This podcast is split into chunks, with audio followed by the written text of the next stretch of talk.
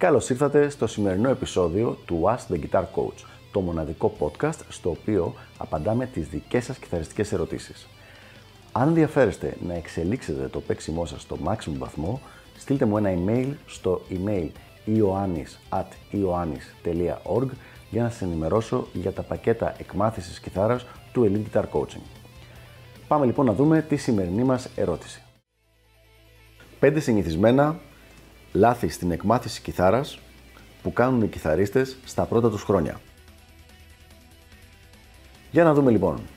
5 συνηθισμένα λάθη που κάνουν οι κιθαρίστες όταν αρχίζουν να παίζουν κιθάρα και τα πρώτα τους χρόνια και 5 πράγματα τα οποία συνήθως τους κρατάνε πίσω είτε για πολύ καιρό είτε τουλάχιστον για, κάποσο, για κάμποσο καιρό στην πρόοδό τους. Δεν είναι απαραίτητο ότι τα πέντε πράγματα που θα πούμε κάποιος τα έχει σαν νοοτροπία για όλη του τη ζωή. Μπορεί απλά να ξεκινήσει έτσι και σιγά σιγά να μάθει κάποιον πιο σωστό δρόμο στο συγκεκριμένο θέμα, αλλά σίγουρα θα είναι κάτι το οποίο τον έχει κρατήσει πίσω. Πάμε λοιπόν να δούμε. Νούμερο 1. Το νούμερο 1 είναι το να μην αγοράζουμε μία κιθάρα της προκοπής όταν ξεκινάμε. Δεν θα επεκταθώ πολύ γιατί το έχουμε αναλύσει πολλές φορές το θέμα στο βίντεο. Αυτό που προτείνω είναι γενικότερα το να πάρεις μια αρκετά καλή κιθάρα, προσπάθησε να είναι μεταχειρισμένη, έτσι ώστε να μπορέσεις με τα χρήματα που θα δίνεις να πάρεις ένα καλύτερης ποιότητας όργανο και η κιθάρα αυτή να μπορεί να σε βοηθήσει όταν μελετάς και να μην στο κάνει πιο δύσκολο. Το να προσπαθεί κάποιος να μάθει κιθάρα με ένα πολύ φτηνό και μη καλά φτιαγμένο όργανο είναι σαν να προσπαθεί να παίξει ε, ποδόσφαιρο με τσόκαρα. Μια ήδη διαδικασία που, είναι, που έχει ένα δίκτυο δυσκολίας γίνεται πολύ πολύ πιο δύσκολη. Αυτή λοιπόν θα έπρεπε, θεωρώ ότι είναι το πρώτο λάθος το οποίο κάνουν πολλοί κιθαρίστες. Νούμερο 2. Ξεκινάει ο άνθρωπος να μαθαίνει κιθάρα και λέει θα μάθω από το YouTube αφού όλα εκεί είναι και μαθήματα και εκμάθηση και παραδείγματα. Σε τελευταία ανάλυση και ο Χέντριξ μόνος του έμαθε. Τι, εγώ είμαι πιο βλάκας; Εδώ έχουμε δύο μεγάλα λάθη. Το, θα ξεκινήσω από το δεύτερο. Δεν είναι θέμα αν είναι ο άλλος πιο βλάκας ή όχι. Υπάρχουν και άνθρωποι που έχουν ένα υπερβολικά μεγάλο δίκτυο ταλέντου και καλό είναι να μην προσπαθούμε εμείς οι ας πούμε απλοί θνητοί να συγκριθούμε με το συγκεκριμένο, ε, με το συγκεκριμένο άνθρωπο. Δεν μιλάω για το Hendrix μόνο, υπάρχουν και άλλοι αντίστοιχη μουσική σε κάθε είδος μουσικής και σε κάθε όργανο. Το δεύτερο λάθος σε αυτόν τον τρόπο σκέψης είναι αυτό που λέει ότι όλα είναι στο YouTube ή όλα είναι στο ίντερνετ. Αυτό ισχύει. Όλα εκεί είναι, υπάρχουν. Δηλαδή δεν θα υπάρξει κάποια μυστική κλίμακα ή μυστική άσκηση την οποία θα σας δώσει κάποιος coach την οποία να μην μπορείς να τη βρεις κάπου στο ίντερνετ ή κάπου στο YouTube, έτσι. Μέσα στα εκατομμύρια, στα πολλά εκατομμύρια site και πολλά εκατομμύρια βίντεο που υπάρχουν. Το θέμα όμως είναι το εξής. Το ότι υπάρχει η άσκηση, η σωστή αυτή κάπου εκεί πέρα μέσα, είναι σαν να λες ότι κάπου στην Ελλάδα υπάρχει ένα κοίτασμα χρυσού. Άρα, αν αρχίσει να σκάβεις όλη την Ελλάδα, κάπου θα το βρεις. Είναι αλήθεια αυτό; Όντως αλήθεια είναι έχεις σκοπό να δώσεις όλους τη ζωή στο να σκάψεις ένα τόσο μεγάλο μέρος για να βρεις ένα κοίτασμα χρυσού; Ελπίζω η απάντηση να είναι όχι. Ο βασικός λόγος για τον οποίο δεν είναι καλή ιδέα κάποιος να προσπαθήσει να μάθει μόνος του είναι γιατί μέχρι να βρει το κατάλληλο υλικό θα χάσει απίστευτα πολύ χρόνο και όταν το βρει και αν το βρει δεν είναι καθόλου σίγουρο ότι θα το παίξει με τον σωστό τρόπο. Δεν θα επεκταθώ παραπέρα, ήδη αρκετά είπα, το έχουμε αναλύσει και σε προηγούμενα βίντεο το συγκεκριμένο θέμα. Πάντως είναι από τα πιο πιο συνηθισμένα λάθη. Λέει, θα μάθω μόνος μου βλέποντας το YouTube. Και πάμε στο νούμερο 3. Νούμερο 3. Α, δεν θέλω να μάθω θεωρία, δεν μου χρειάζεται εμένα γιατί δεν θέλω να ακούγομαι σαν όλους τους άλλους. Πάρα πολύ μεγάλο λάθος.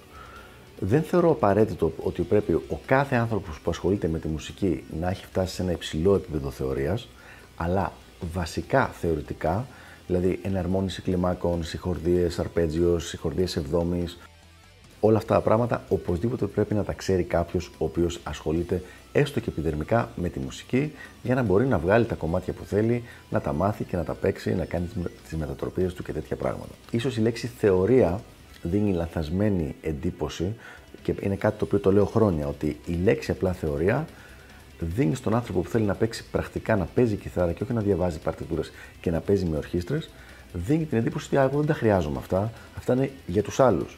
Για τους, αυτούς που θέλουν να το κάνουν επαγγελματικά, αυτούς που θέλουν να παίζουν σε μεγάλες μπάντες και πάει λέγοντας.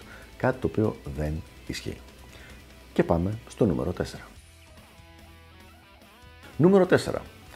Θα μιλήσω τώρα για ηλεκτρικούς κιθαρίστες και το λάθος που κάνουν, το οποίο το έκανα και εγώ, ήταν το να μην μαθαίνουν τις μουσικές φράσεις, τα leaks από πολύ γνωστούς κιθαρίστες, για να μην έχουν το ρίσκο να ακούγονται σαν αυτούς τους κιθαρίστες. Δηλαδή, το να μην κάτσουν να μάθουν φράσεις, μουσικές φράσεις από τον Jimmy Page, από τον Eddie Van Halen, από τον Ingve Malmsteen, από όλους αυτούς τους φοβερούς κιθαρίστες, για να μην ακούγονται σαν αυτούς. Καθότι είναι αυτό είναι ο φόβος μας, μην ακουγόμαστε σαν τον Malmsteen, όλα τα υπόλοιπα τα έχουμε.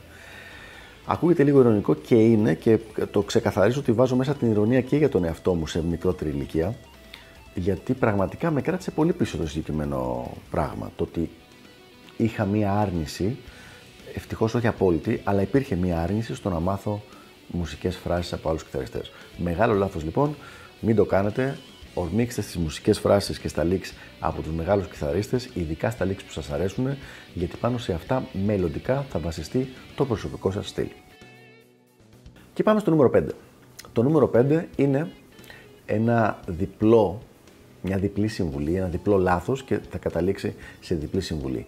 Το λάθος λοιπόν είναι ότι δεν μπαίνουν σε κάποια μπάντα και όταν μπουν δεν φεύγουν μετά αυτή την πάντα στους 6 μήνες πάνω που θα έχει τελειώσει η διαδικασία της εκμάθησης του να παίζεις με τη συγκεκριμένη μπάντα. Έχουμε πει σε προηγούμενο βίντεο ότι αυτό που προτείνω είναι σε έναν κιθαρίστα που παίζει περίπου 2 χρόνια το να μπει σε μία μπάντα και να κάτσει με την μπάντα αυτή 6 μήνες. Μετά, αν συνεχίζει να του αρέσει η μουσική αυτή και ακόμα είναι μια πρόκληση εκείνων και προχωράνε μαζί, μαθαίνουν καινούργια κομμάτια, γράφουν κομμάτια και όλα αυτά, OK, okay, παραμένει. Αλλά αν έχει πέσει μια σχετική στασιμότητα, μια τελμάτωση, τότε σίγουρα στους 6 μήνες πάνω θα πρέπει να φύγει, να κάτσει να μελετήσει, να βελτιωθεί κι άλλο και να μπει μετά σε μια άλλη μπάντα που είναι επόμενο επίπεδο. Και αυτό θα θεωρούσα ότι είναι το πέμπτο λάθος των κιθαριστών που κάνουν τα πρώτα χρόνια της ενασχόλησης. Πριν κλείσουμε λοιπόν, θα βάλω ένα bonus, ένα έκτο λαθάκι και ο λόγος που δεν το βάζουμε την αρχή είναι κάτι το οποίο το έχουμε τώρα τελευταία. Δεν είναι κάτι το οποίο γινόταν πριν από 10 ή 15 χρόνια.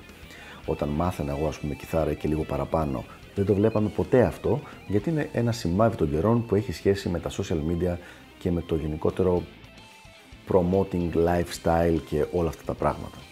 Και το θέμα είναι το εξής. Έχουμε έναν αρχάριο κιθαρίστα, ο οποίος ασχολείται πολύ περισσότερο με το να προμοτάρει τον εαυτό του και να κάνει φωτογράφηση με την κιθάρα του και με τους καινούριους του μαγνήτες και με το καινούριο ε, πολυεφέ κτλ.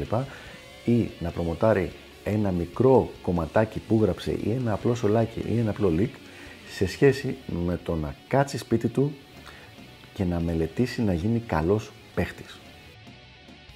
Το λάθος λοιπόν, για να το πω λίγο πιο ξεκάθαρα, είναι οι κιθαριστές που ενώ είναι πάρα πολύ νωρίς, κάθονται και ασχολούνται με το media promotion του εαυτού τους και γενικά με τα social media και να κάνουμε και ένα YouTube κανάλι και να κάνουμε και ένα Instagram κανάλι και να έχουμε και μια σελίδα στο Facebook και ο άλλος παίζει δύο χρόνια κιθάρα, πρακτικά είναι ακόμα πάρα πάρα πολύ στην αρχή και αντί αυτές τις ώρες, τις 2-3 ώρες την ημέρα να τις δίνει στο να βελτιωθεί, να γίνει καλύτερος παίχτης και να μπορεί να εξελίξει τη μουσική του και τη μουσικότητά του, κάθεται και ασχολείται με το να κρατάει καλά τα social media και καλά. Αυτό λοιπόν είναι ένα πολύ μεγάλο λάθος, το οποίο εγώ θεωρώ ότι θα καταλήξει στο να μην φτάσει ποτέ αυτός ο παίχτης το πραγματικό του δυναμικό και να μην μπορέσει ποτέ να φτάσει στους στόχους του. Αυτά λοιπόν για το συγκεκριμένο θέμα. Πέντε λόγοι, πέντε συνηθισμένα λάθη που κάνουν οι κιθαρίστες όταν μαθαίνουν κιθάρα τα πρώτα χρόνια και ένα έξτρα bonus όπως είπαμε. Ελπίζω να βοήθησα και τα λέμε στο επόμενο επεισόδιο του Ask the Guitar Coach. Γεια χαρά!